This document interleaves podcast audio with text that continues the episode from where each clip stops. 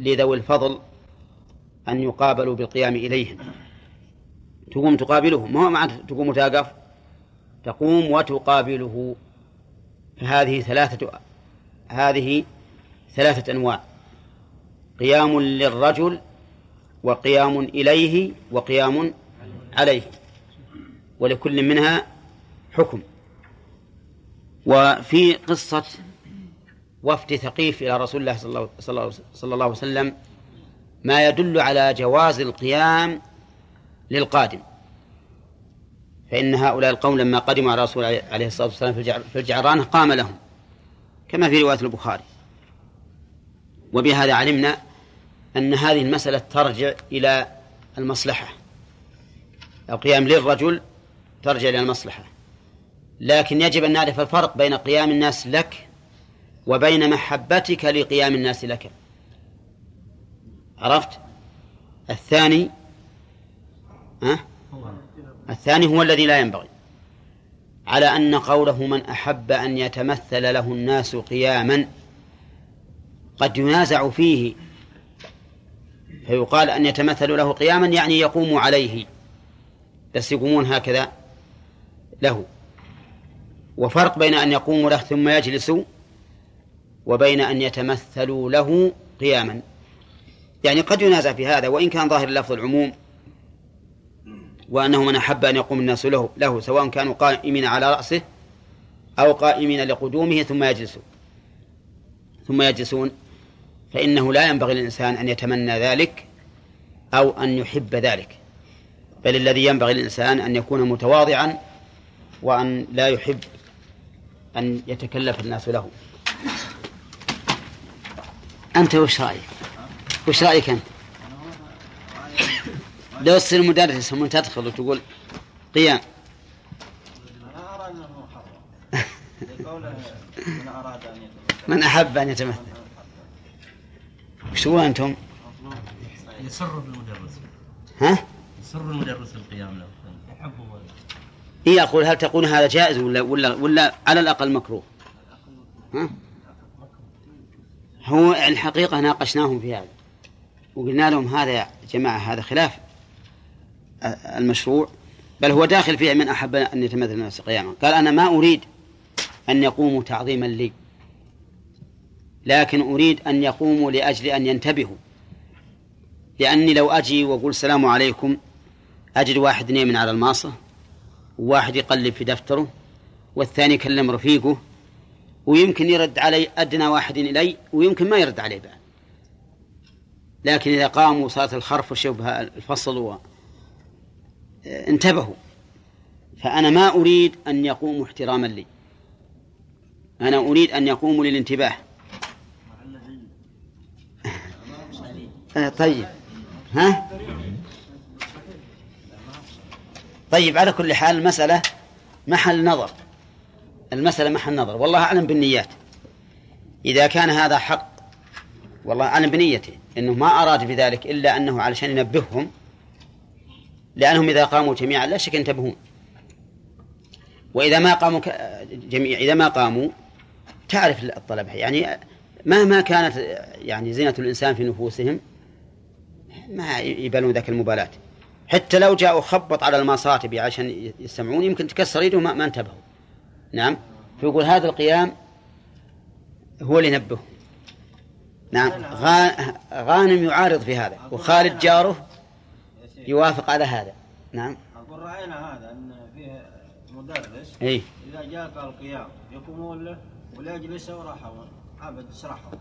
ولكن في مدرسين يكرهون هذا ولا يجلسوا صار الطلاب كان على رؤوسهم وانتبه. وهذا إيه؟ إذا جلس راح يخرط هو إياهم هذا يلعب. هذه بس علة يعني هم الله. نقول شيخ من قيام المصلحة؟ ها؟ إذا كان الظاهر أنه ذكر القيام في الجنازة حتى توضع. فقال علي قام رسول الله صلى الله عليه وسلم ثم قعد. رواه النسائي والترمذي وصححه ولمسلم معناه.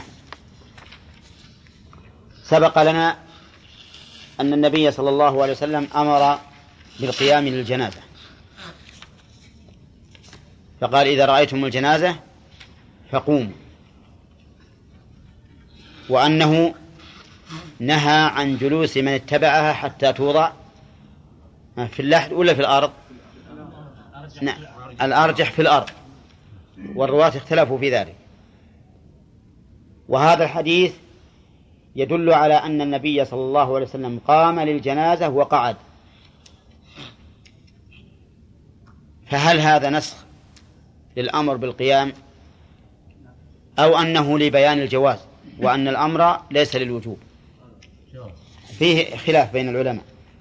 فمنهم من قال إن هذا نسخ وأن القيام نسخ وصار الإنسان مأمورا بالجلوس. وألا يقوم ومنهم من قال إن فعل إن ترك النبي صلى الله عليه وسلم للقيام يراد به بيان جواز الترك. إذ لولا هذا لكان قوله فقوموا دالا على الوجوب. فترك النبي صلى الله عليه وسلم القيام ليبين أنه ليس بواجب. وهذا هو الأرجح. وهو الذي رجحه ابن القيم رحمه الله في تهذيب السنن. نعم. ما المعنى أنه قام وجلس نعم. قام ثم قعد لا لا. مراده أنه قام مر قام في الأول ثم في, في الأخير قعد. مو معناه أنه قام ثم جلس لا نعم. ها؟ أنا فهمت هذا اللي لكن قلت إذا كان بهذا المفهوم يمكن إنه خاص بالذي ما يتبعها أي. إذا مرت جنازة ما أراد أن يتبعها إيه. يقوم لا لا مرادهم قعد يعني معناه لم يقم. كما تدل على الأحاديث- الثانية الآتية إن شاء الله. ثم قال باب ما جاء في القيام للجنازة إذا مرت. المؤلف في هذا الترجمة لم يفصح بالحكم. يعني ما ذكر أن القيام سنة ولا واجب ولا غير واجب.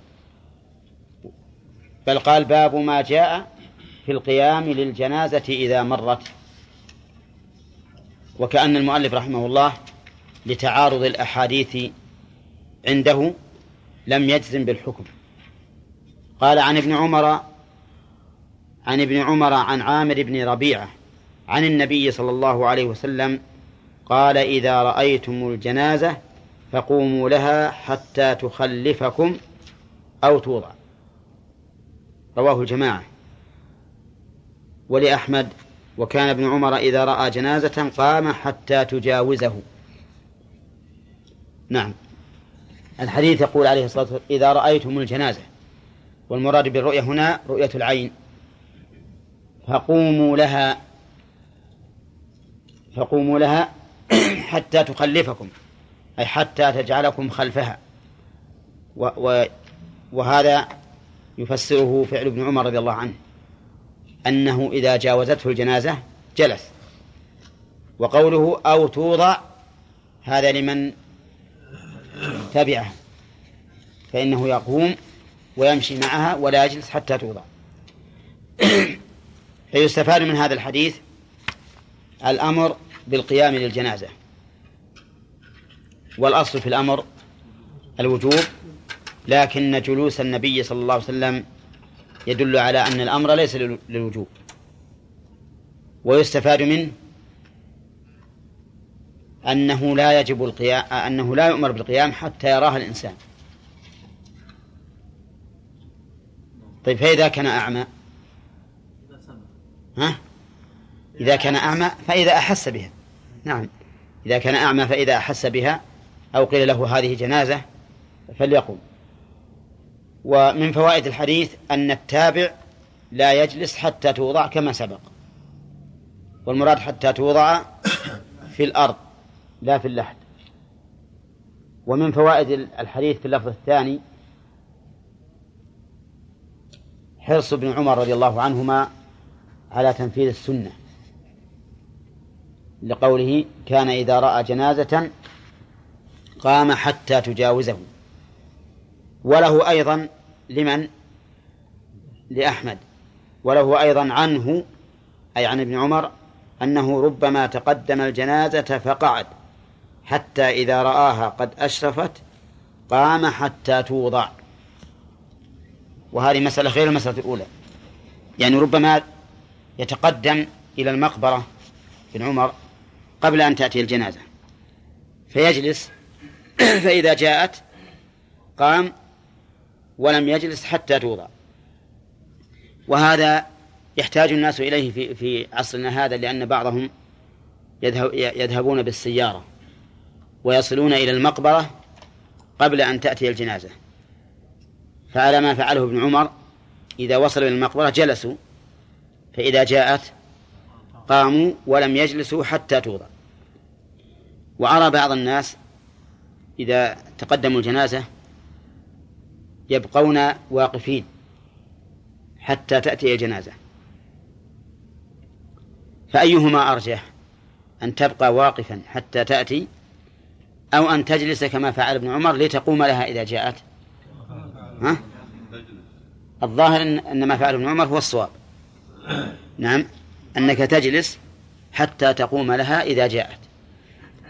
ثم قال المؤلف نعم. إذا إذا رأيته يعني كنت ماشي معها وبعدين سبقتها وصلت إلى المقبرة وأنت ما ما ترى الجنازة. اجلس حتى تراها ثم تقوم في ناس لا تجلس حتى تطلع. إي نعم لكن ما تبعتها أنا الآن. أنا متقدم عليها. أما إذا كنت حولها وأراها فلا أجلس. نعم. ركوب السيارة ما يعتبر جلوس؟ لا.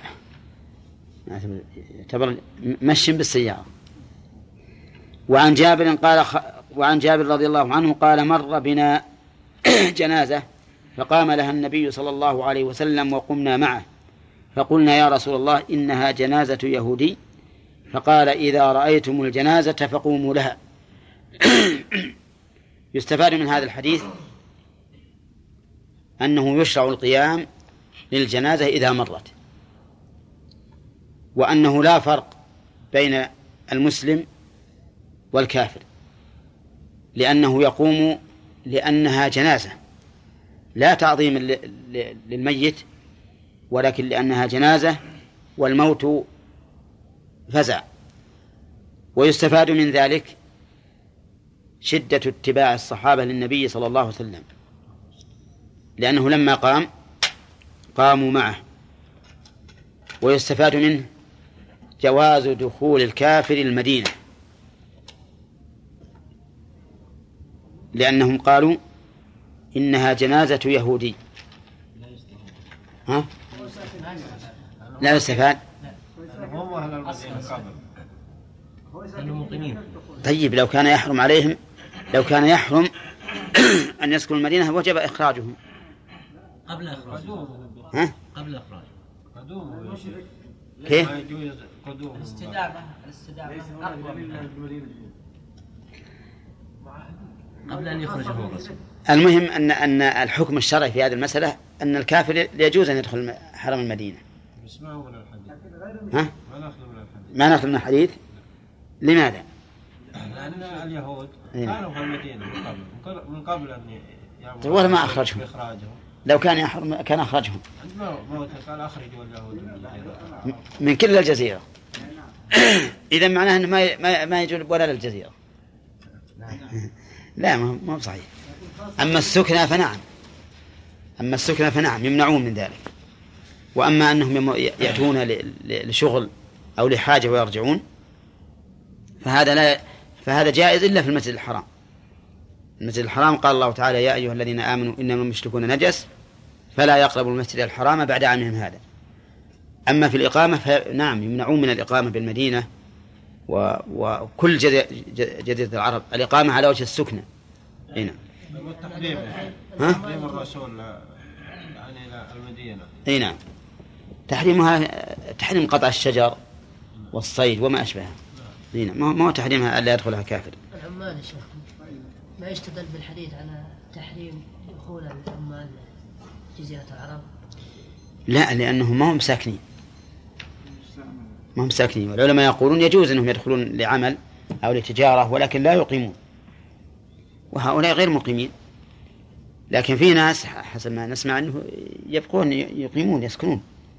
هذا هو اللي ما يجوز.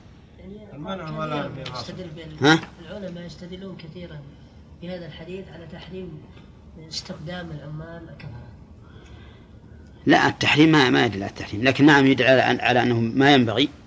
ما دام الرسول أمرنا بإخراجهم كيف نجيبهم نحن؟ أما التحريم فلا فلا فلا يحرم إذا كانوا لغير إقامة. من غير خلاف ها؟ أني سمعت أن الشيخ ابن باز قال عن استقدام الخدم. نعم. استدل بهذا الحديث. واعتبر أن استقدام الخدم أما على سبيل الإقامة فنعم ما يجوز. لا شك في هذا. لا شك الخادم مو مو مقيم. إيه ما هو مقيم. ما يظهر لا التحريم ما يظهر. لكن عاد نعم إن- كان في ذلك مفسدة أخرى هذا شيء ثاني. نعم. لا يكون خاصة تحريم ال- الحرم المكي للمشركين الذين غير كتابيين لا مطلقا. وخصص إنما المشركين كل كافر كل كافر فإنه لا يجوز أن يدخل المسجد الحرام. يعني لا يقربه أيضا. نعم. كل كافر مشرك؟ لا ما هو كل كافر مشرك. لكن لكن الآية هذه عامة. العلماء يعني ظاهرها إجماعية. كل كافر لا سواء يهودي أو نصراني أو وثني أو شيوعي أو أي أي كافر ما يجوز أن يقرب أن يقرب المسجد الحرام. ما ها؟ يعني ما يؤخذ من تخصيص الآية لا عامة عامة العلماء قالوا إنها عامة في كل أحد. الحديث الآخر لا يجتمع في جزيرة العرب دينار نعم صحيح. ما يستدل بها على تحريم استقدام الكافر؟ لا. بالعمل لا المراد ظهور الدين الثاني. يعني مثل كنائس وبيع وما أشبه ذلك. يعني ما يمكن يقوم دينا.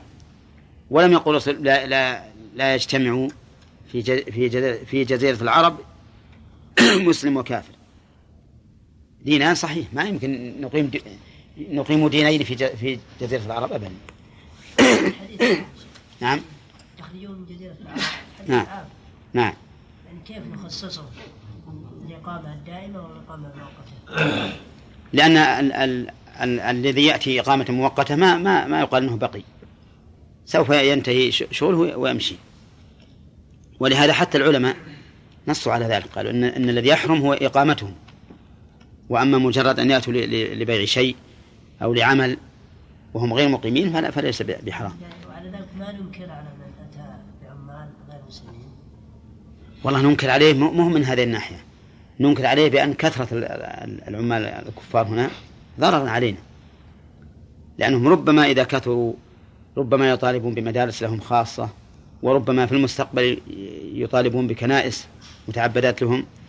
منها يعني الإنسان يشوف الم- المفاسد اللي تترتب على هذا يمنعه من هذه الناحية.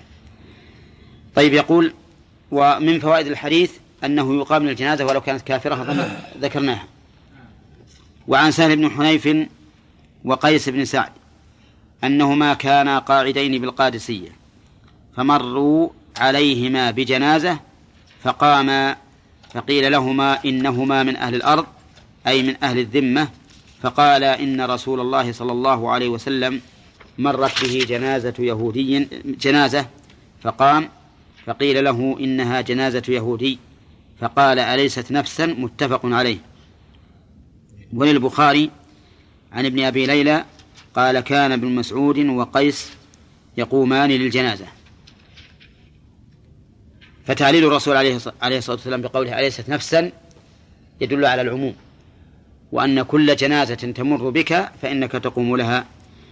وعن علي بن أبي طالب رضي الله عنه قال كان رسول الله صلى الله عليه وسلم أمرنا بالقيام في الجنازة. ثم جلس بعد ذلك وأمرنا بالجلوس رواه أحمد وأبو داود وابن ماجه بنحوه. هذا الحديث استدل به من يقول بالنسخ حيث قال وأمرنا بالجلوس. ولكن الذين قالوا بعدم النسخ قالوا إن الأمر بالج- بالجلوس هنا لئلا نعتقد أنه واجب فكأنه أمر لزوال ظن ظن الوجوب فقط. وعن ابن سيرين أن جنازة مرت بالحسن وابن عباس فقام الحسن ولم يقم ابن عباس فقال الحسن لابن عباس أما قام لها رسول الله صلى الله عليه وسلم؟ قال قام وقعد. رواه أحمد والنسائي. يعني أنه قام وفي, وفي آخر الأمر قعد. ولكن هذا القعود لا يدل على أنه أنه نسخ بل يدل على أن الأمر بالقيام ليس للوجوب. مش عندك كلام بالشرح أحمد؟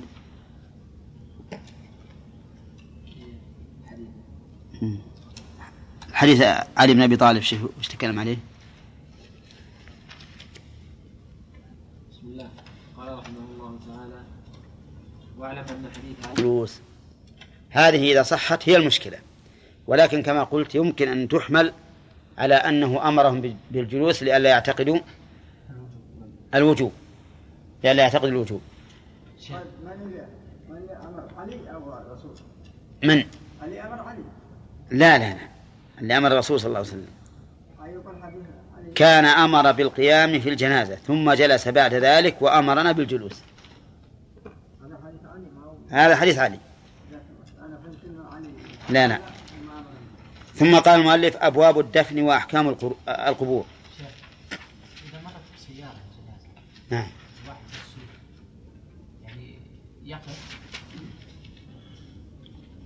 ما تقولون في هذا؟ ها؟ هل نقول إنه في حكم الرائي لأنه رأى رأى السيارة التي تحملها أو نقول إنه لم يرها. ها؟ اللي مع الجنازة جالسين ها؟ اللي مع الجنازة جالسين هي جالسين لكنهم في حكم الماشي. جالسين وهم في حكم الماشي لا شك. لكن الكلام على إذا مرت وأنا أعرف أن هذه سيارة الجنائز. أعرف أن سيارة الجنائز. هل نقول تقوم؟ أو نقول لا تقوم لأنك لم ترها ويحتمل أن هذه هذه السيارة مرت وليس فيها جنازة. هي احتمال. إلا نعم لو فرض إن لو, لو, لو رأينا أنه موكب مثلا في سيارات خلفه وعرفنا أن جنازة يقين يقينا فهذه محل البحث. أما إذا كنت شاكا بس مجرد أنها مرت بك سيارة الإسعاف فهذا لا تقوم لأنك ما رأيت الجنازة. لكن إذا تيقنت إن فيها جنازة. هل تقوم أم لا؟ ها؟ الظاهر أنك تقوم لأن قوله إذا رأيتم بناء على الغالب. وأنه إذا مرت بتابوت فالحكم واحد. ما دام تيقنا هكذا عبد الرحمن. ها. وش نقول؟ إذا رأيت يعني التابوت أو سيارة جنازة تيقنت أن فيها جنازة. لأنه هناك بالرؤية للغالب. إيه أحسنت. طيب. ها؟ لأنه قال الذي قلت انت طيب لأنه الحديث ما يخالف إذا الآن رأيناها. إيه. قال أبواب الدفن وأحكام القبور. باب تعميق القبر واختيار اللحد على الشق. تعميقه يعني تقعيره في الأرض. نعم. وأما قول اختيار اللحد على الشق. الشق يكون في نصف الحفرة واللحد يكون في جانب منها في الجانب القبلي منها. وسمي لحدا لميله إلى جانب القبر. وسمي ذاك شقا لأنه شق الوسط. فاللحد أفضل من الشق. إلا إذا تعذر اللحد لكون الأرض رخوة كالأرض الرملية فإن اللحد فيها لا يمكن فلا بد من الشق. يحفر حفرة في وسط القبر ويوضع لبنات تمنع انهيار الرمل ويوضع الميت بين هذه اللبنات ويوضع عليه اللبن. ويكون هذا شقا. يقول المؤلف عن رجل من الأنصار قال خرجنا في جنازة. فجلس رسول الله صلى الله عليه وسلم على حفيرة القبر فجعل يوصي الحافر ويقول أوسع من قبل الرأس وأوسع من قبل الرجلين رب عذق له في الجنة رواه أحمد وأبو داود يقول عن رجل من الأنصار هذا مجهول لكن جهالة. الصحابي لا تضر لأن الصحابة كلهم عدول. وقوله فجلس على حفيرة القبر. يعني الرسول جلس على الحفيرة ما هو على نفس الحفيرة كان يكون في وسطها لكن على جانبها. وقوله فجعل يوصي الحافر ويقول أوسع من قبل الرأس وأوسع من قبل الرجلين. لأجل أن يكون القبر غير ضيق على الميت. بل يكون واسعا. وقوله من أوسع من قبل الرأس ومن قبل الرجلين. هل المراد أوسع عرضا ولا أوسع طولا؟ أو كلاهما؟ أو ما فهمتم الفرق؟ ها؟ عرضا. لماذا. وطولا أيضا. عرضا وطولا. لا، أما عرضا فلأن الرأس غالبا يكون أوسع من من من الجسم. ولهذا يقولون إذا دخل الرأس دخل بقية الجسم. وأما الرجلين فلأن الرجلين كما كما تعرفون القدمين يحتاجن إلى توسعة. وأما من جهة الطول فنعم يوسع حتى لا يضيق عليه القبر من عند رأسه أو من أو من عند رجليه. وقوله رب عذق له في الجنة كأن النبي صلى الله عليه وسلم يعرف هذا الرجل وأنه صاحب صدقة والعذق عذق النخل فكأن هذا الرجل يتصدق بعذق النخيل على الفقراء وربما يأتي بالعذق إلى المسجد فيعلق في المسجد ويأكل منه الناس. هذا ما كان الصحابة يفعلون في عهد النبي صلى الله عليه وسلم. وهذه شهادة من رسول الله صلى الله عليه وسلم له بالجنة. ففي هذا الحديث عدة فوائد. أولا تواضع النبي صلى الله عليه وسلم ومحبته للخير في إيش؟ في اتباع الجنائز وجلوسها على القبر. ثانيا فيه إرشاد الحافر إلى ما ينبغي أن يكون عليه الحفر. لأن النبي صلى الله عليه وسلم أرشده. وثالثا فيه مشروعية التوسيع من قبل الرأس ومن قبل الرجلين لأمر النبي صلى الله عليه وسلم بذلك. ورابعا شهادة النبي صلى الله عليه وسلم لهذا الرجل بالجنة لقوله رب عذق له في الجنة. والخامس أو الفائدة الخامسة الترغيب في الصدقة. لأن مثل هذا القول يوجب للإنسان أن يرغب في الصدقة وأن يحرص عليها. في نعم. وجواز الجلوس قبل أن توضع أن الرسول جلس قبل إيه. يعني فيه جواز الجلوس قبل أن توضع في اللحد. فهذا يشهد ل- لأن لصحة ما سبق من أن المرأة حتى توضع بالأرض. وقد يقال إنها هنا لم يحفر القبر. لم يحضر الميت. ها؟ لم يحضر الميت بعد. لا يقول خر- خرجنا في جنازة. لا لكن القبر ما حفر. تو يحفر. طيب على حفيرة القبر. إيه. جلسنا على حفيرة القبر. أي معناها القبر مفهوم لا لا ما حفر. لأن يقول أوسع معناها ما تم حفره. يم- بس الحفيرة ما هو حفر القبر بس التوسيع. بدأ بدأوا به بدأوا به. ولهذا الميت ما ما ما وضع في في اللحد على على طول. مما يدل على أنه لم يكمل حفره. ما كمل حفره. وعلى كل حال هذا المسألة من- منتهي منها على أنه حتى توضع في الأرض لا في اللحد. وعن هشام. شيخ. نعم. ما فائدة شيخ التوسعة قبل الرأس والوجه الفائدة مثل ما قلت لك أن الرجلين القدمين إذا صار يحتاج إلى أنه يسع علي- عليهم. لأنهن طالعات عن عن حد الساق. وكذلك بالنسبة للرأس. وهو أيضا يشمل التوسيع من جهة العرض ومن جهة الطول. وتعرف أن الإنسان نسأل الله يحسن له لكم الخاتمة. لا بد أن ينتفخ في القبر. لا بد أن ينتفخ. وإذا كان ضيقا على على قده وهو غير منتفخ يص- يصير فيه تضييق عليه. أنا شيخ يعني أكبر أكبر مكان في جسم الإنسان صوب الصدر والبطن شيخ. لا هذا أوسع. لكن بالنسبة الآن مثلا الرأس لو أنك قست الرأس من من الجمجمة إلى إلى إلى الوجه وجدت أنه أعرض من الصدر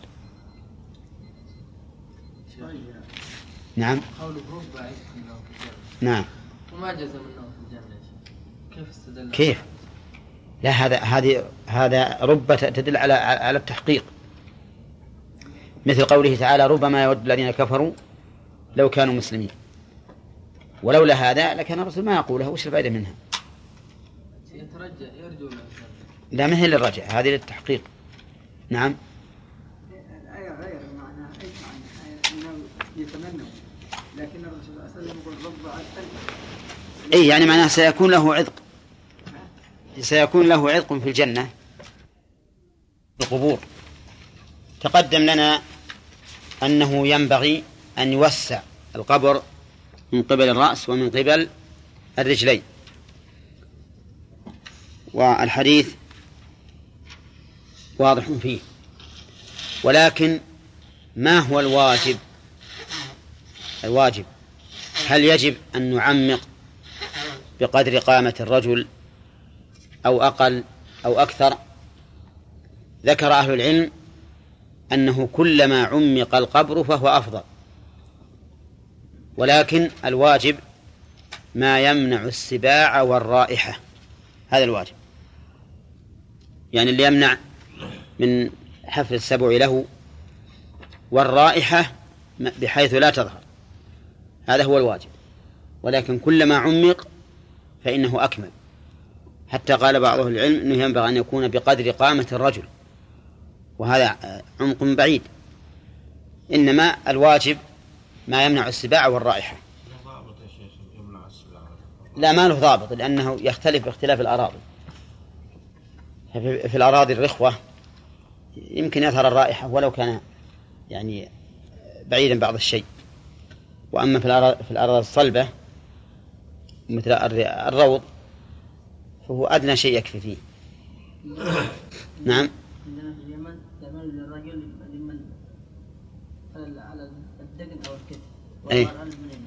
إيه. يعني المرأة إلى الرأس. لا لمن هنا إلى هذا؟ الشعر بس يبان الإنسان لو إيه. أنت بعد تشوف شعر ما تشوف أي إيه. و- والرجل إلى إلى. يا إما الكتف يا إما الدقن إيه. آه، سبحان الله. هذا عمق جيد. بس ليش يزود المرأة؟ ما أعرف. قلنا عقلها خفيف. لا. حتى. خلاص ماتت ما عنده عقل الآن. لا. ما عدد يمكن. يقول وعن هشام بن عامر قال شكونا إلى رسول الله صلى الله عليه وسلم يوم أحد. فقلنا يا رسول الله الحفر علينا لكل إنسان شديد. فقال رسول الله صلى الله عليه وسلم أعمقوا واحفروا وأحسنوا. أمرهم بثلاثة أشياء. التعميق يعني القعر في الأرض. والثاني الحفر. ها؟ عندكم الحفر؟ هو الأقرب. احفروا وأعمقوا وأحسنوا. الحفر من لازم التعميق أن يكون هناك حفر. والثالث أحسنوا. يعني أحسنوا الحفر. وإحسانه يكون بالتوسيع كما سبق ويكون أيضا باللحد. ثم قال وادفنوا الاثنين والثلاثة في قبر واحد. والأمر هنا للإباحة. وليس للوجوب ولا للاستحباب. ولكنه للإباحة لأنهم سألوا عن أمر يظنونه محظورا. وإذا كان الجواب في أمر يظن محظورا فهو للإباحة وليس ليس للندب ولا للوجوب. وقوله ادفنوا الاثنين والثلاثة هذا على سبيل التخيير يعني إذا أمكن أن تدفنوا الاثنين فذاك وإلا فادفنوا حتى ثلاثة. طيب فإن, فإن زاد الناس زاد القتلى بحيث نحتاج إلى أن نحفر لأربعة أو خمسة. يجوز ولا لا؟ يجوز. لكن في أحد تعلمون أن القتلى كانوا سبعين رجلا وأن عدد القوم كانوا نحو ستمائة إلى سبعمائة. فإذا دفنوا اثنين وثلاثة أمكن ذلك بدون مشقة. لكن لو فرض أن القتلى كانوا كثيرا فإنه لا حرج أن ندفن ثلاثة وأربعة وخمسة حسب ال- القدرة. قالوا نعم. في قبر واحد قالوا فمن يقدم يا رسول الله؟ قال قدموا أكثرهم قرآنا. وكان أبي ثالث ثلاثة في قبر واحد رواه النسائي والترمذي بنحوه وصححه. فيستفاد من هذا الحديث عدة فوائد. الفائدة الأولى أن المشروع أن يدفن الإنسان في قبر وحده. ما وجه الدلالة من الحديث؟ لأنهم شكوا إلى الرسول عليه الصلاة والسلام المشقة فأذن لهم في دفن الاثنين والثلاثة. ثانيا جواز جمع اثنين فأكثر في قبر واحد عند الحاجة إلى ذلك. نعم. لقوله شكونا إلى النبي صلى الله عليه وسلم فقال ادفن الاثنين والثلاثة. وهل من الحاجة إذا كانت الأرض صغيرة مثل أن تكون المساحة التي في للمقبرة صغيرة؟ لو أفردنا كل واحد في في قبر لامتلأت المقبرة بسرعة. الجواب نعم. إذا لم نجد أرضا أما إذا وجدنا أرضا بدلها فلا فليس هناك حاجة. وهل دفن اثنين فأكثر في قبر واحد محرم أو مكروه؟ المذهب أنه محرم والقول الثاني أنه مكروه. يعني اختلف العلماء في ذلك فمنهم من يرى أنه محرم ومنهم من يرى أنه مكروه والأقرب أنه مكروه لأن مثل هذا هذه الحاجة التي حصلت للصحابة لا تقتضي إباحة المحرم وإنما تقتضي إباحة المكروه فقط. ومن فوائدها من فوائد الحديث أنه إذا إذا جاز أن ندفن اثنين فأكثر في قبر واحد فإننا نقدم الأكثر قرآنا.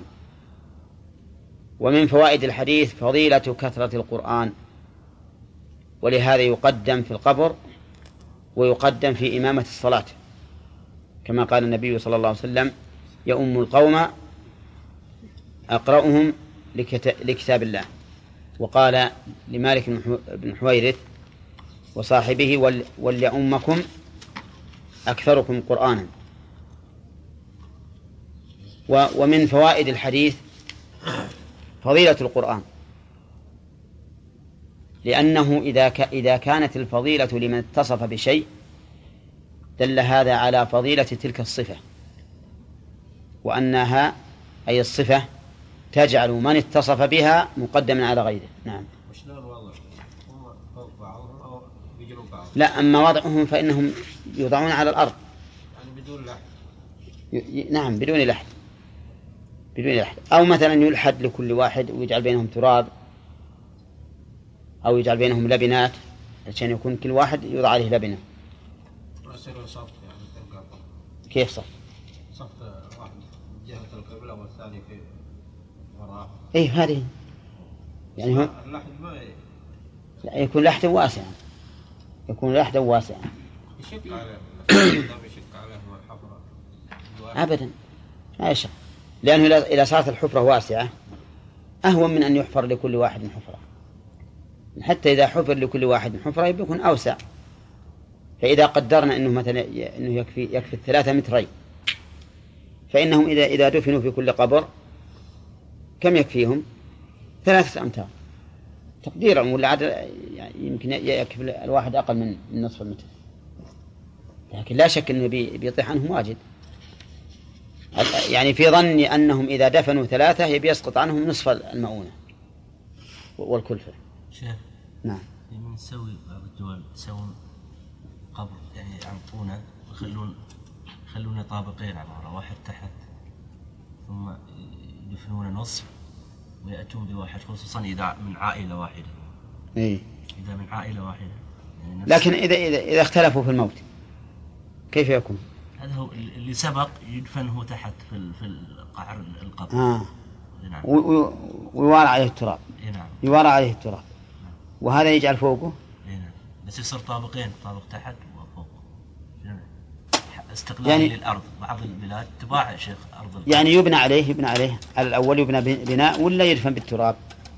والله لا أعلم. يعني بنيان بالاسمنت مم. يمكن بالاسمنت في بعض عندنا يسوي هكذا. سقف حجرات في حجر طويل. عرضها يمكن حق 25 سم والطول يمكن 50 أو أو 70 سم إيه. يسقفين كذا. هنا جدار هنا جدار يسقفين سقف زي السقف هكذا. إيه وبعدين يمكن يطرح عليه طين لو مرة يقع. فإذا جاء ميت ثاني يحطون فوقه؟ يحطون الميت الثاني فوقه. ها؟ الظاهر أن عندكم يمكن شق مو لحد نعم شق. إيه لكن هذا الحفرة الآن ما ينشغل الأول وبعدين يرصوا تبعه. لا لا. هذا الظاهر شوف ما دام قال قدموا أكثرهم قرآنا نعم معناه أنهم يصفون صف. نعم كل واحد ولا الثاني. والأول ما يشق شق حتى يجمع بين الفضيلتين؟ هو ما ما يمكن الظاهر إلا, إلا, إلا, شق. لأن اللحد الآن بي- ضيق ما يسع جنب لا الأول يدخل في اللحد والباقيين يرصوا جنبه ما يكون. هذه نعم. حتى الباقين إذا إذا وضعوا جنبه سيكون مثل الشق صحيح المناطق الجبلية غار يوضع عليه غار؟ إي. إي نعم. وفيه أيضا في مكة الآن ما هم يضعون قبور نعم فيه في الأصل قبو يدخلون فيها الميت ويصفونهم أموات. صف. عندنا هكذا وبعدين يحطون عليهم يقولون حسب ما سمعت إنهم يحطون عليهم نور. نور علشان تحرق ال- الإنسان بسرعة. فإذا اجتمعت العظام جمعوها في ناحية من هذه النواحي. جميع. ويقولون إن هذا السبب في ذلك إنهم كانت في فيما سبق مكة يكون فيها أوبئة عظيمة. حتى أنهم يقولون في بعض الأحيان يموت في اليوم الواحد ألف نفر في أيام المواسم. ويص- ويصعب عليهم أنهم يحفرون القبور.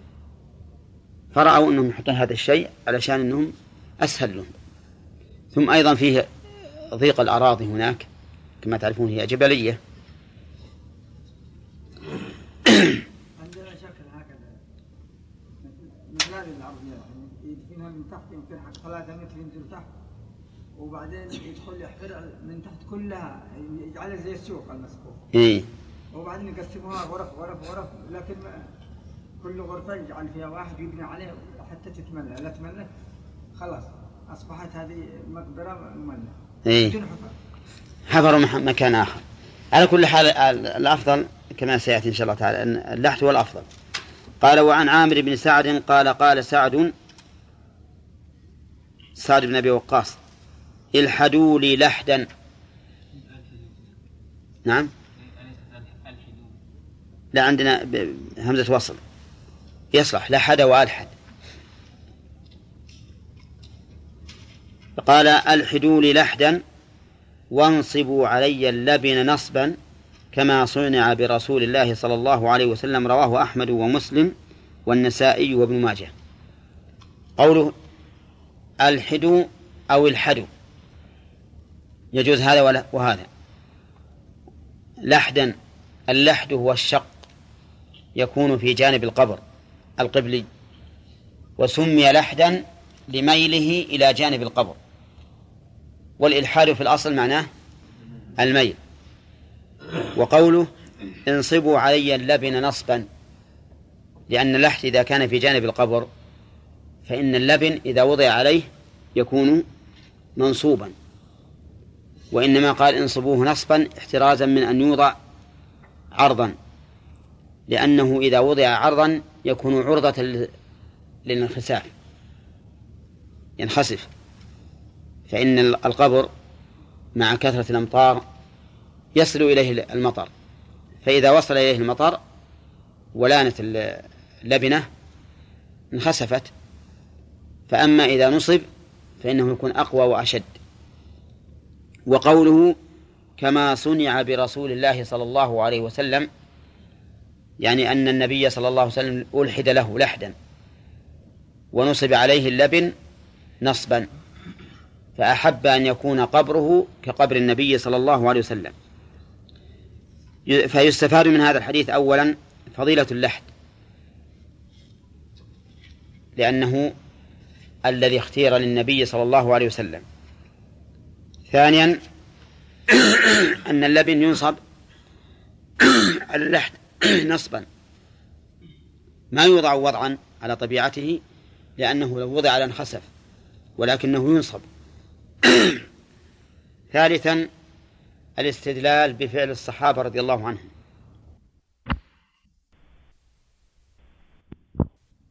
لأنهم لأن سعدا رضي الله عنه استدل بفعل الصحابة حيث نصبوا ذلك على النبي صلى الله عليه وسلم.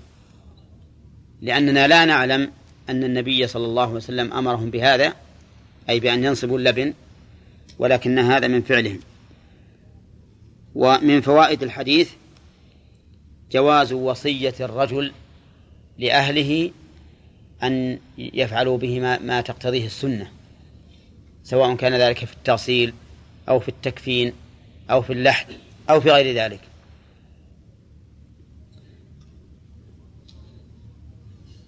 ثم قال المؤلف وعن أنس رضي الله عنه قال لما توفي رسول الله صلى الله عليه وسلم كان رجل يلحد وآخر يضرح.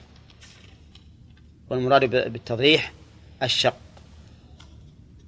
فقالوا نستخير ربنا. يعني نطلب منه خير خير الأمرين ونبعث إليهما فأيهما سبق تركناه. فأرسل إليهما فسبق صاحب اللحد فلحدوا رواه أحمد وابن ماجه؟ ما ما هي عندنا لهم فلحدوا رواه أحمد وابن ماجه. هذا فيه دليل على أن الناس في عهد النبي صلى الله عليه وسلم كانوا يلحدون ويشقون ولكن اللحد أفضل. وفيه دليل على استخارة الرب عز وجل بما يقتضيه القدر. ووجه ذلك أنهم بعثوا إلى هذين الرجلين وقالوا الأسبق هو الأولى. فأنت مثلا إذا إذا استخرت الله بمثل هذه الحال بما يقدر لك فلا بأس به. وفيه أيضا دليل على أن الله تعالى قد يهيئ للإنسان إذا أراد الحق بصدق يهيئ له موافقة الحق. لأن الصحابة رضي الله عنهم قصدوا بحق بلا شك بحق وصدق. أن يصلوا إلى الحق في هذا الباب أو في هذه المسألة. فالله عز وجل يسر لهم ذلك بأن جعل الذي يسبق من؟ الذي يلحد. ولابن ماجه هذا المعنى من حديث ابن عباس وفيه أن أبا عبيدة ابن الجراح كان يضرح وأن أبا طلحة كان يلحد. ففيه هنا تعيين الحافرين وأنهما أبو عبيدة والثاني؟ ها؟ طلحة وعن ابن عباس رضي الله عنهما قال قال قال رسول الله صلى الله عليه وسلم اللحد لنا والشق لغيرنا رواه الخمسة. وقال الترمذي حديث غريب لا نعرفه إلا من هذا الوجه. قال عندي في التلخيص رواه أحمد والبزار والطبراني من حديث جرير وفيه عثمان ابن عمير وهو ضعيف لكن رواه أحمد والطبراني من طرق وزاد أحمد في رواية بعد قوله لغيرنا أهل الكتاب. فيستفاد من هذا الحديث أن اللحد أفضل من الشق. بل ظاهر الحديث أن اللح أن الشق محرم. لأن النبي صلى الله عليه وسلم قال الشق لغيرنا وهذا يقتضي البراءة منه وأنه لا يجوز أن نعمله. والله أعلم. من جهة القبلة واضح. نعم. واضح؟ من قبل رجليه يؤتى بالميت من هنا من أسفل القبر. ثم يدخل رأسه كذا ونزل. ومن قبل رأسه ولا ما لا لا ما فيه ما فيه سنة من قبل رأسه. يقول وثانيا يستفاد من هذا الحديث أن الثوب ينزع عن الميت الذكر. والمراد بالثوب الثوب الذي ستر به الميت. وليس الكفن. فإن الذي يسجى هو قبر المرأة فقط. أما قبر الرجل فلا يسجى والفرق بينهما أن المرأة إذا لم يسجى قبرها برزت.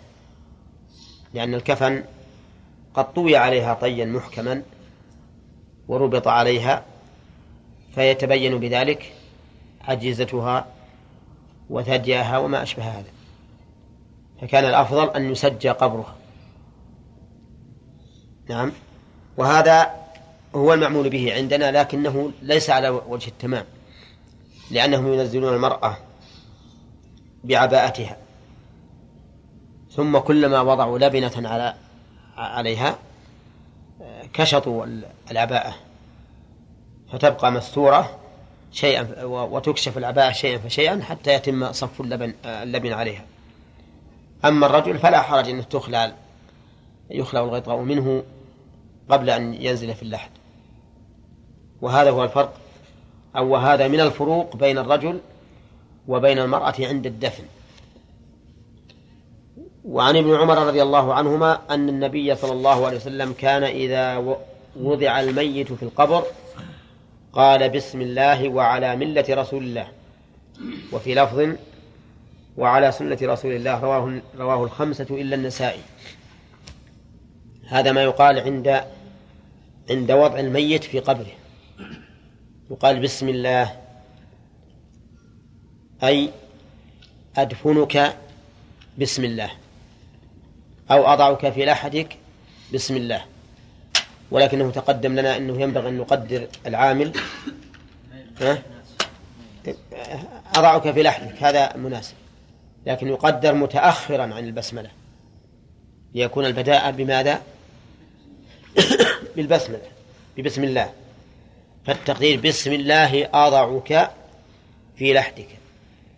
والمراد بالبسملة هنا الاستعانة بها على فعل والتبرك بها بالنسبة للميت. ففيها فائدتان.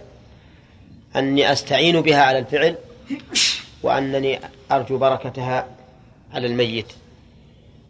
وقوله على ملة أو سنة رسول الله ليس بينهما فرق إلا في اللفظ لأن الملة والسنة بمعنى الطريقة. كما قال تعالى ثم أوحينا إليك أن اتبع ملة إبراهيم حنيفا وملته أي دينه وسنته التي عليها. والمعنى على سنة رسول الله أدفنك أو أضعك في لحدك. هذا باعتبار فعل لاحد ويمكن أن نقول وعلى سنة رسول الله من باب الرجاء. يعني أنك مت على إيش؟ على سنة رسول الله أو على ملته. فيكون هذا باعتبار من؟ الميت. فقول القائل وعلى ملة رسول الله. إن أراد أن فعله فعله موافق للسنة صار عائدا إلى فعل اللاحد. وإن أراد الرجع لهذا الميت أن يكون مات على ملة رسول الله فهو عائد إلى من؟ إلى الميت. وعن أبي هريرة رضي الله عنه أن النبي صلى الله عليه وسلم صلى على جنازة ثم أتى قبر الميت فحثى عليه من قبل رأسه ثلاثا رواه ابن ماجه. وعلى هذا فيسن أن يحثو الإنسان ثلاثا. على القبر هذا إذا لم يشارك مشاركة فعالة في دفنه. فأما إن شارك مشاركة فعالة كما لو كان العدد قليلا وصار كل يدفن فهذا أكمل وأفضل. لكن أدنى مشاركة هي أن يشارك في هذه الحثيات الثلاث. عندكم له تخريج في الشرح شو خرجه؟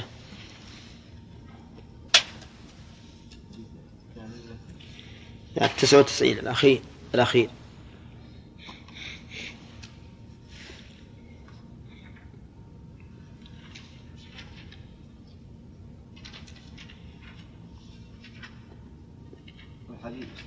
والحديث الثالث قال أبو حاتم في العلل هذا حديث باطل. وقال الحافظ إسناده ظاهر الصحة. يس هذا هو. حديث أبي هريرة. ترى ما هو بحديث ابن عمر؟ نعم حديث الحديث الثالث. ها؟ أقول الحديث الثالث. ثالث والثالث ها؟ أبي هريرة حديث أبو هريرة. والثالث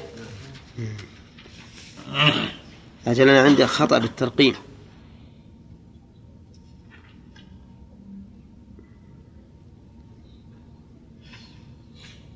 طيب اقرأ. شوف. والحديث الثالث قال أبو حاتم في العلل هذا حديث باطل وقال الحافظ إسناده ظاهر الصحة.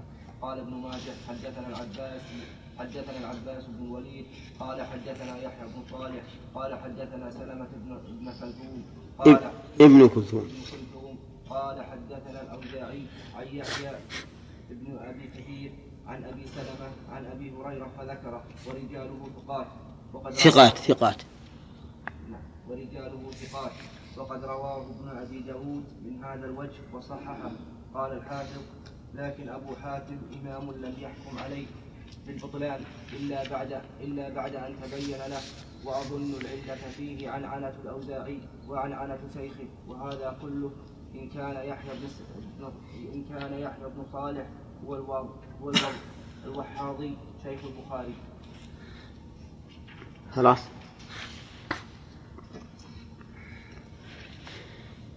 على كل حال الحديث كما قال ظاهر السند الصحة. ويكون هذا الرجل الذي اختلف فيه هو علته. وعلى كل حال إذا قالها الإنسان فلا حرج عليه. وأما أن يقول في الأولى منها خلقناكم وفيها نعيدكم ومنها نخرجكم تارة أخرى في الثالثة فهذا لا أعلم له أصلا من السنة. وإنما يحثو بدون أن يتكلم. ثم بيد واحدة. ما في الحديث بيان أنه بيديه ولا بيد واحدة. وإذا أطلق الحديث فالمراد فهو يد واحدة. حتى يبين فيقال حتى بيديه. لكن لم يثبت هذا نعم. يعني ما تثبت. مشروعية أي ما تثبت نعم. لأن الحكم لأن ثبوت الحكم فرع عن ثبوت الدليل. يعني فنقول إما أن يشارك مشاركة فعلية أو لا يفعل. أو لا يفعل أو يحتو بحتيات غير غير مقيدات بعدد وغير معتقد أنها سنة. يعني لا حرج مثلا يشارك في أي عدد كان بدون أن يعتقد أن هناك عددا معينا وأنه من السنة.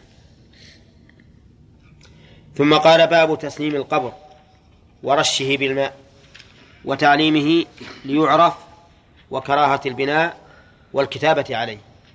هذه عدة أمور ها؟ استحباب التكبير مع بعض الناس يفعلون هذا لا غير مشروع. الله أكبر. لا هذا غير مشروع. بعض العلماء ذكر مشروعية منها خلقناكم في الأولى وفيها نعيدكم في الثانية ومنها نخرجكم تارة أخرى في الثالثة لكنه لا أصل لها. هذه عدة مسائل. أولا تسليم القبر. تسليمه أي جعله كسلام البعير. يعني معناه أنه مسنم له زاوية وهو ضد التسطيح والعلماء مختلفون في هذا. فمنهم من قال إن المشروع تسطيح القبر أن يكون متساويا. ومنهم من قال إن المشروع أن يسنم القبر. ولننظر الآن في الأحاديث على أي القولين تدل. الثاني رشه بالماء رش القبر بالماء لأجل أن أن يتلبد التراب ويبقى لأنه لو لم يرش ذرته الرياح ولم يكن هناك علامة على القبر. وليس المراد وليس المقصود بالرش أن يبرد على الميت كما يزعم العامة. ولهذا عندنا الآن إذا كان الماء كثيرا ورشوا على القبر الجديد تجد بعضهم يقول آخر رش على جاره. يعني يعتقدون أن هذا الماء يصل إلى الميت ويبرد عليه. نعم. ها؟ ويرشون الماء البارد؟ إيه. هذا خطأ ما هو صحيح. الثالث تعليمه ليعرف. تعليمه أي جعل علم عليه. يعني علامة. لأجل أن يعرف يعرف لأي شيء إذا عرف. هل المراد ليعرف حتى يقف الزائر عليه فيسلم عليه؟ أو ليعرف حتى يدفن إليه من يموت من الأقارب حتى يكونوا في بقعة واحدة؟ الجواب أنها أنه صالح لهذا ولهذا. ليعرف حتى يسلم عليه من أراد أن يسلم عليه بذا بخصوصه أو ليعرف حتى يدفن إليها أقاربه كيف يأتي إليه مثلا على القبر ويسلم عليه. يسلم على القبور كلها ولا يسلم على على القبور كلها أول ما يدخل المقبرة. ثم يذهب إلى هذا الرجل بعينه ويسلم عليه. وكراهة البناء والكتابة عليه.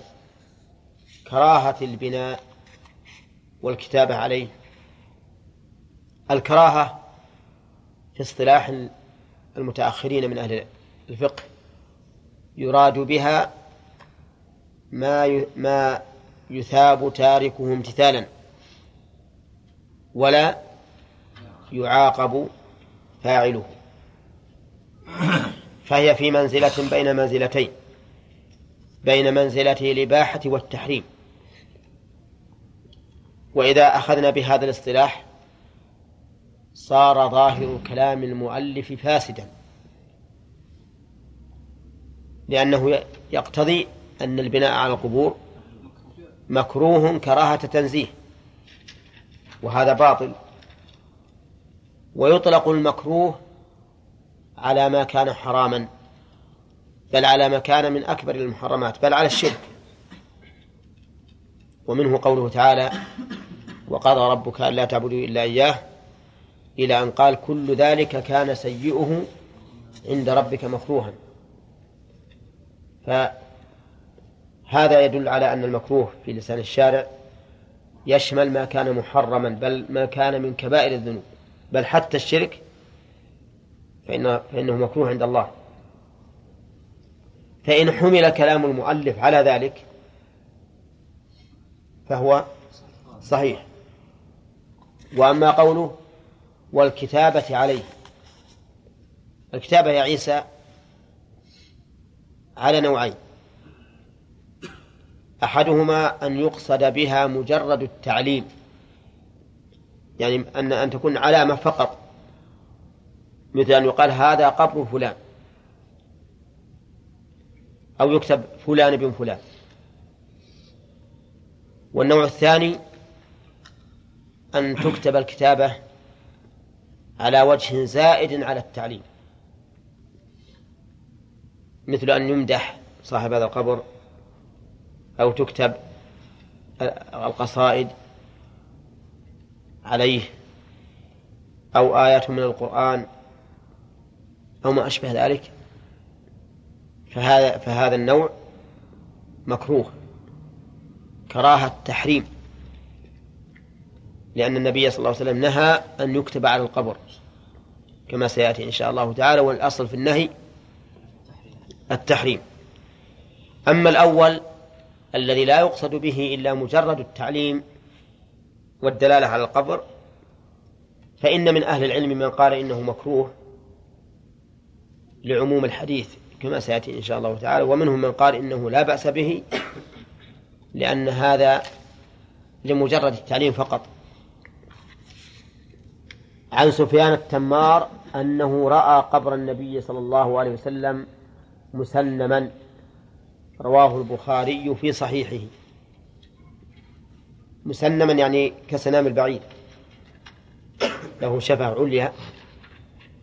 وقبر النبي صلى الله عليه وسلم كان في بيت عائشة رضي الله عنها.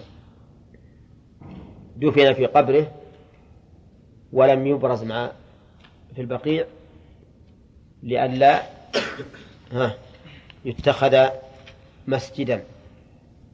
فجعل في هذا البيت لأنه أحفظ له. وقد بقي محفوظا بحفظ الله عز وجل إلى يومنا هذا. فلم يت... فلم يتوصل أحد إلى القبر يجعله وثنا له. نعم. ولهذا قال ابن ابن القيم رحمه الله فأجاب رب العالمين دعاءه في قولها اللهم لا تجعل قبري وثنا يعبد. فأجاب رب العالمين دعاءه وأحاطه بثلاثة الجدران. قبره عليها الآن ثلاثة جدران. ما هو جدار واحد. وهذه الجدر الثلاثة ذكر أهل العلم أنها على على زاوية زاوية حادة بالنسبة لمن استقبله حتى لا يكون مستقبلا له استقبالا تاما. فمن أجل ذلك دفن في قبره في بيته صلى الله عليه وسلم لهذا السبب. وعن القاسم قال دخلت على عائشة رضي الله عنها فقلت يا أمة أصله يا أم والهاء للسكت. وهاء السكت هذه تأتي كثيرا في, الكلمات كما في قوله تعالى في سورة الحاقة. وأما من أوتى كتابه بشماله فيقول يا ليتني لم أوت كتابيه ولم أدري ما حسابيه ما أغنى عني ماليه هلك عني سلطانيه. فهنا يا أمة نقول أمة هنا أصلها أمة بالألف. المنقلبة عن الياء. فحذفت الألف الألف وأتي بها السكت. وقوله يا أمة هل هو باعتبار قرابتها منه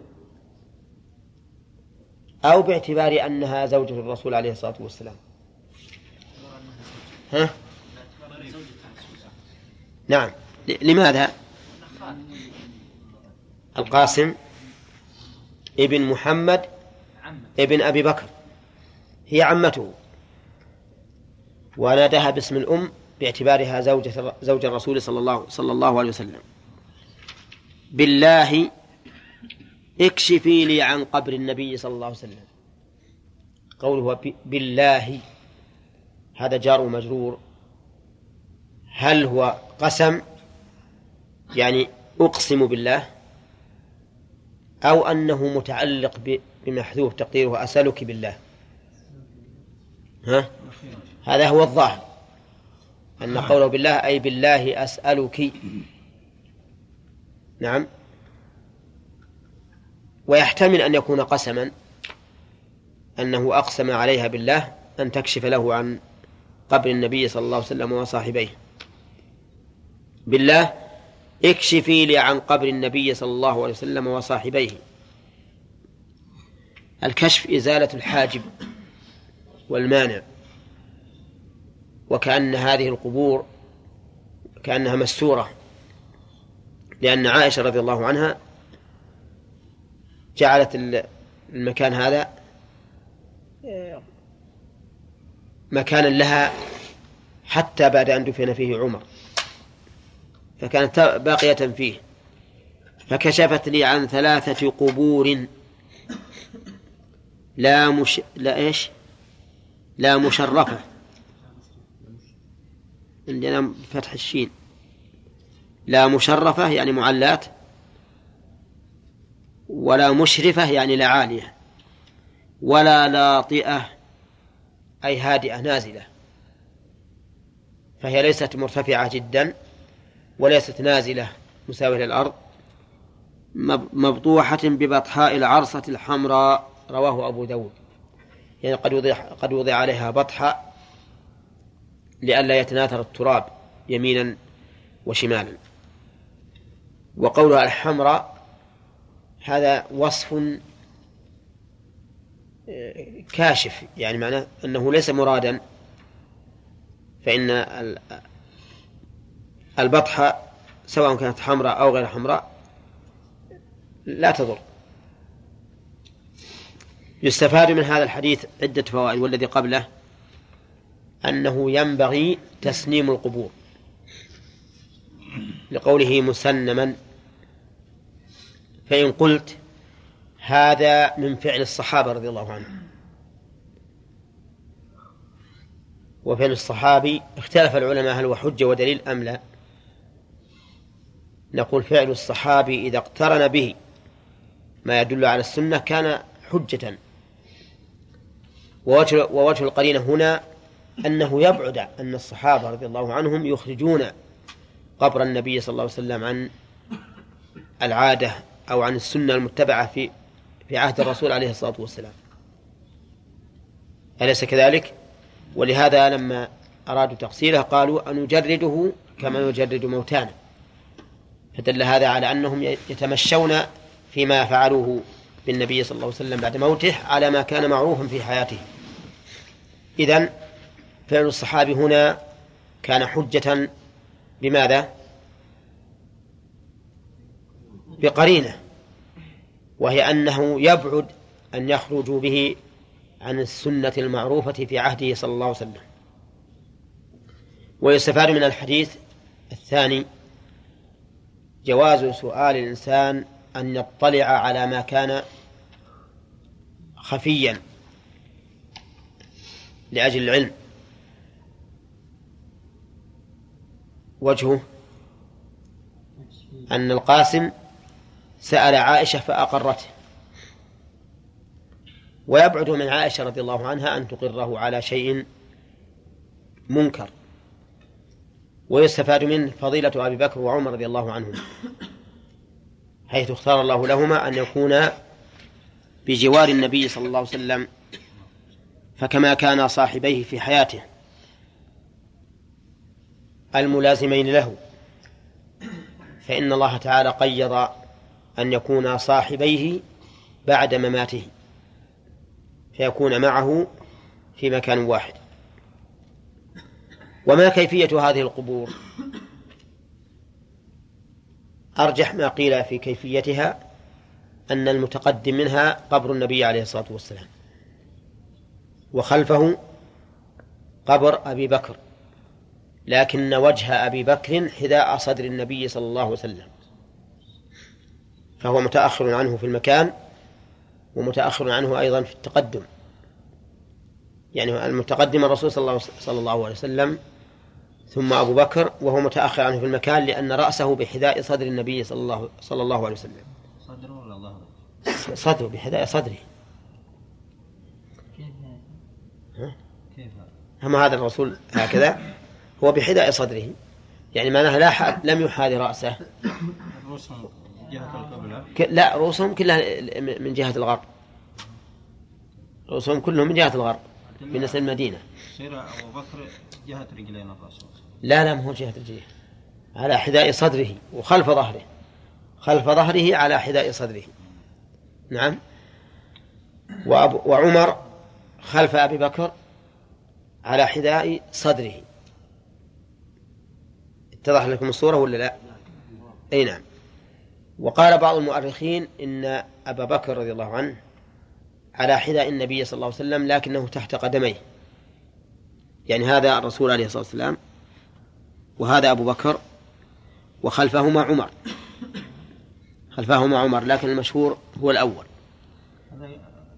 يعني يوم تراهم الآن تقول هو الظاهر إنه كل جهة الرجلين.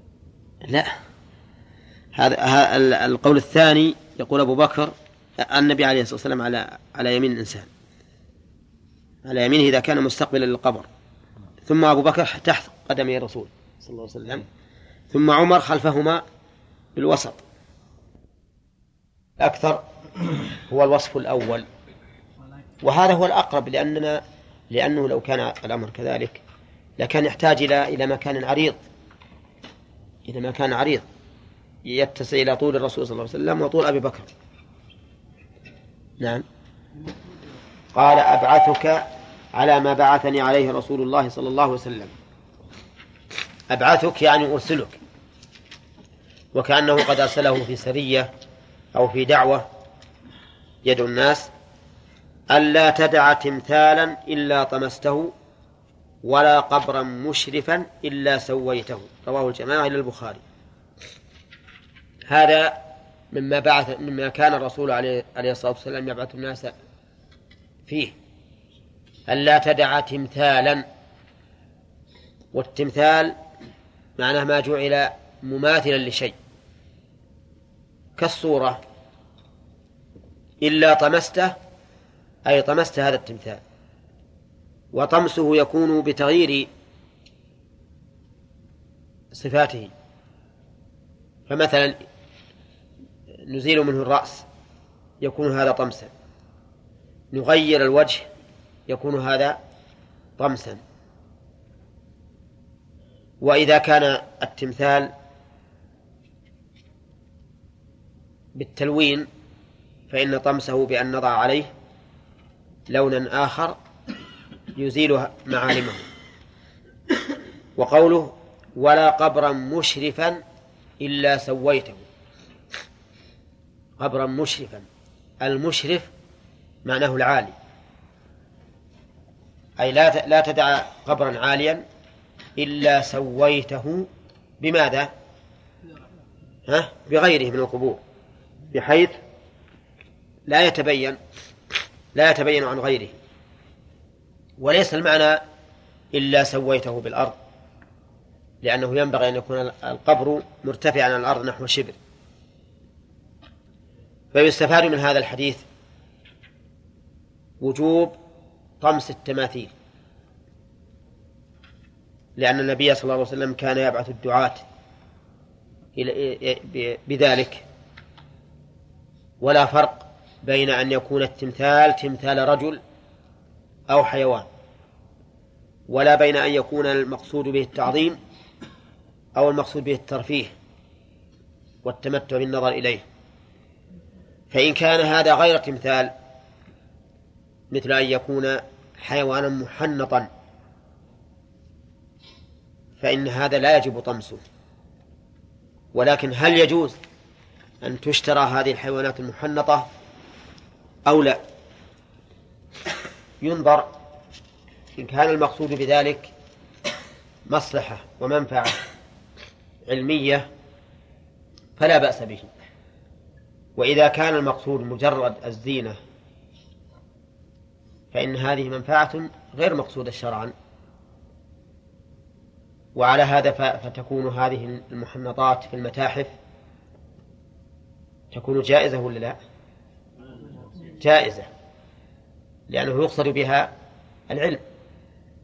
لأنه مهما وصف الشيء للإنسان فإنه لا يتصوره على حقيقته حتى يرى صورته. أما إذا كانت في البيوت كما يوجد الآن في بعض الناس في بيوت بعض الناس تجد إذا دخلت بيته وجدت عند الباب هذا ثعبان وهذا ثعلب وهذا ظبي وهكذا إلى آخره. فهذا لا أرى أنه يجوز صرف المال في شرائه لأنه إضاعة للمال بلا فائدة. أما لو أهديت للإنسان هدية فلا بأس بقبولها ولا بأس بوضعها أيضا لأنها لأنها طبيعية ما هي صورة؟ ويستفاد من هذا الحديث تحريم تشريف القبور يعني تعليتها ووجوب تسويتها بغيرها لقوله ولا قبرا مشرفا إلا سويته. ويشمل هذا ما إذا كان القبر نفسه مشرفا أو كانت النصب التي عليه مشرفة. يعني الأحجار اللي توضع عند رأس القبر ورجليه لا يجوز أن تكون مشرفة. أي بينة ظاهرة عالية على ما حولها. لأن هذا من باب الغلو في القبور والتباهي بها. ونحن إذا مكنا الناس من هذا الشيء فإن النفوس لا حد لها.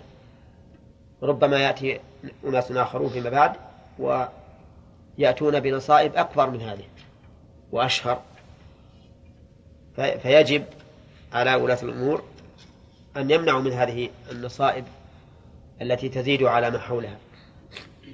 فإن فإن هداهم الله لذلك فهو المطلوب وإلا وجب على كل من قدر أن يغيره بيده. لقول النبي عليه الصلاة والسلام من رأى منكم منكرا فليغيره بيده فإن لم يستطع فبلسانه فإن لم يستطع فبقلبه. ونقول إنه على قاعدة بعض الفقهاء نقول إن هذا يؤذي الميت. فإن بعض أهل العلم يقول إن الميت يتأذى بكل منكر فعل عنده.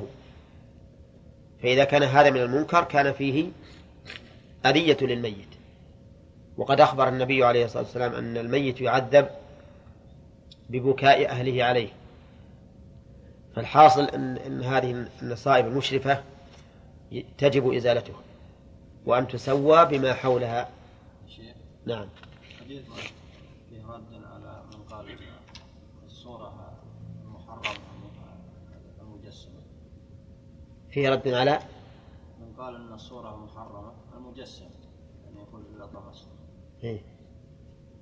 الطمس كما قلنا إنه هو, هو الإزالة. طمس غير لو لا يشمل تكسير الطمس الله ربنا اطمس على أموالهم واشدد على قلوبهم يعني أتلف أموالهم. وبعضهم قال اطمس عليها حتى تكون أحجارا تقلبها أحجارا. ويستفاد من هذا من هذا الحديث حرص الشارع على سد كل طريق يمكن أن يوصل إلى الشرك كيف ذلك؟ لأنه أمر بطمس التماثيل وأمر بماذا؟ ها؟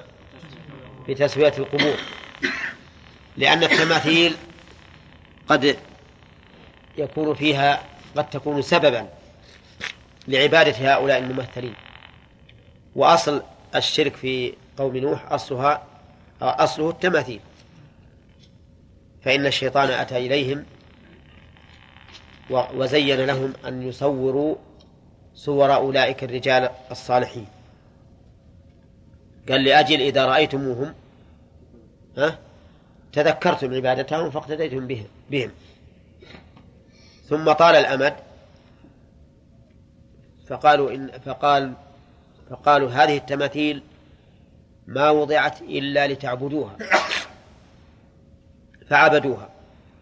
فأصل الشرك الواقع في بني آدم من من منذ نوح أصله هو الغلو في الصالحين.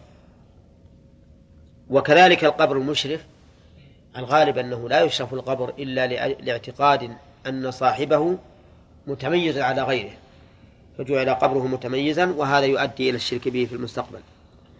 وعن جعفر بن محمد عن أبيه نعم. ها؟ التماثيل حد التمثال. التمثال كل ما صنع على على هيئة حيوان إنسان أو غيره. الآن وضع اليد مثلا بشكل مجسم من من شخص الإنسان ما يعد هذا تمثال؟ يعني جزء من من البدن. الظاهر إنه ما يشمل التمثال. ولهذا قال جبريل للرسول عليه الصلاة والسلام مر برأس التمثال فليقطع حتى يكون كهيئة الشجرة. فقالوا مر, مر برأس التمثال فليقطع حتى يكون كهيئة الشجرة يدل على أن أن الأجزاء ليست كالكل. في من سد الذرائع يا شيخ. ها؟ أقول من سد الذرائع يمكن يأتي يوم من باب يعني الآن موجود كثير يد وكذا الأجزاء نعم. أدري إباحة يمكن تجني مثلا على أمه وكذا. وهي ربما يعني في المستقبل لا سيما لا س... لا سيما إذا كانت ترمز إلى يد الشخص معين. أما إذا كانت ترمز إلى إلى يد شخص غير معين فهي أبعد من من الغلو. نعم ما هو حد القبر المشرف يعني ارتفاع ما زاد على غيره هذا حده قد تكون المقبرة كلها مشرفة إيه. لا يعني لا هذا الحد العام يقول نحو نحو الشبر. لا ما ما يرفع نحو الذراع. كما سيأتي يبي يجينا شيء بعد. نعم. تعدي يتبعث بعلم ها؟ أقول تعدي يتبعث بعلم إيه. ألا أبعثك؟ يعني معناها أج- أجعلك تمشي على هذا. ألا أبعثك فتمشي على ما بعثني عليه الرسول. ضمت معنى المشي على الشيء. والسير عليه. وعن جعفر بن محمد عن أبيه أن رسول الله صلى الله عليه وسلم رش على قبر ابن ابنه إبراهيم ووضع عليه حصبا رواه الشافعي. الحديث كما تشاهدون كما تشاهدون الآن مرسل. لأن جعفر بن محمد ابن علي بن أبي طالب. فالحديث مرسل رواه التابعي عن النبي صلى الله عليه وسلم فيكون ضعيفا لإرساله. وأظن عندكم تكلم فيه.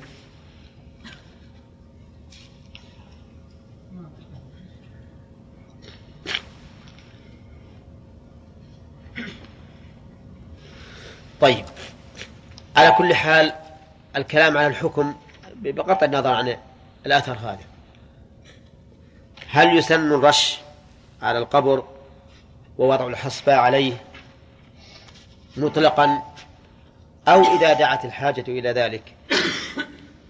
الصواب أنه يسن إذا دعت الحاجة إلى ذلك مثل أن يكون القبر ترابيا ويابسا فإن الرش عليه هنا أولى لأجل أن يمسك التراب. ولكنه يرش عليه بدون تطيين. ما يطين. يعني ما نخبط ما ما, ما نخبط هذا هذا الطين ونملس باليد ونجعله كالبناء وإنما نرش عليه وندعه كذلك الحصبة توضع إذا احتيج إليها. وش اسم الأخ؟ وش اسمك؟ أي ها؟ مجالي؟ مجالي باللام. أي مجالي. جمع. لا مجالي بإضافة المجال إيه. طيب لا تجعل لك مجالا في المراجعة. لا لا شيخ بس بشوف الحديث. ذكر حديث البيهقي. إيه. كذلك وضع الحصبة إذا احتيج إليه فهو سنة مثل أن أن يكون أن تكون المقبرة رملية. فإن الرمل وإن رش لا يلبث أن ييبس ثم يتفرق تفرقه الرياح فإذا جعلت الحصباء عليه كان ذلك سببا في إمساك التراب. أما إذا لم تدع الحاجة إليه فلا حاجة إليه. ما هو إلا كلفة في العمل وخسران في المال. فلا ينبغي أن يوضع. وإبراهيم ابن النبي عليه الصلاة والسلام كان من مارها القبطية. وكل أولاد النبي صلى الله عليه وسلم من خديجة إلا هذا الولد. ومات وله نحو ستة عشر شهرا. وحزن عليه النبي عليه الصلاة والسلام وأخبر بأن له مرضعا في الجنة. وعن جابر رضي الله عنه وعن أنس. نعم. طيب مثلا لو في حاجة أرض المدينة ما ما هي رملية لا ربما نعم أرض المدينة في الحقيقة ما هي برملية. أي لكن إحنا ذكرنا أن الحديث هذا مرسل. ما في حو... ما تقوم به حجة. وذكرنا أن نتكلم عن الحكم من حيث هو. وعن أنس أن النبي صلى الله عليه وسلم علم قبر عثمان بن مضعون بصخرة رواه ابن ماجه. علمه أي جعل عليه علامة. بصخرة يعني حصاة وقال في تعليل ذلك ليدفن إليه من مات من أهله من أهل النبي صلى الله, صلى الله عليه وسلم. فيستفاد من هذا الحديث أنه يجوز أن يجعل على القبر علامة تدل على صاحبه. لأن النبي صلى الله عليه وسلم فعل ذلك. ولكن ما هو الغرض؟ الأغراض تختلف. قد يكون الغرض ما أشار إليه النبي عليه الصلاة والسلام من أنه يدفن إليه من من مات من أهله وقد يكون الغرض معرفة هذا القبر بعينه من أجل السلام عليه. لأن السلام على الأموات ينقسم إلى قسمين عام وخاص. فالسلام العام على أهل المقبرة كلهم والخاص على شخص معين فيها. وأما اتخاذ هذا القبر للدعاء عنده فإن هذا بدعة بدعة محرمة. لا يجوز للإنسان أن يقصد القبر من أجل الدعاء عنده لأن هذا بدعة كما قلت ولأنه وسيلة إلى تعظيم صاحب القبر بحيث يظن أنه لا يستجاب الدعاء إلا عند هذا القبر. ويؤدي بالتالي إلى الشرك بهذا بهذا القبر.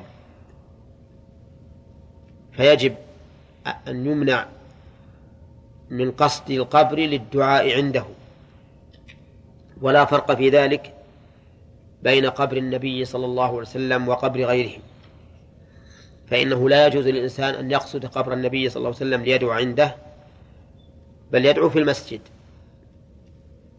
وأما إذا قصد الزيارة ثم دعا بعد ذلك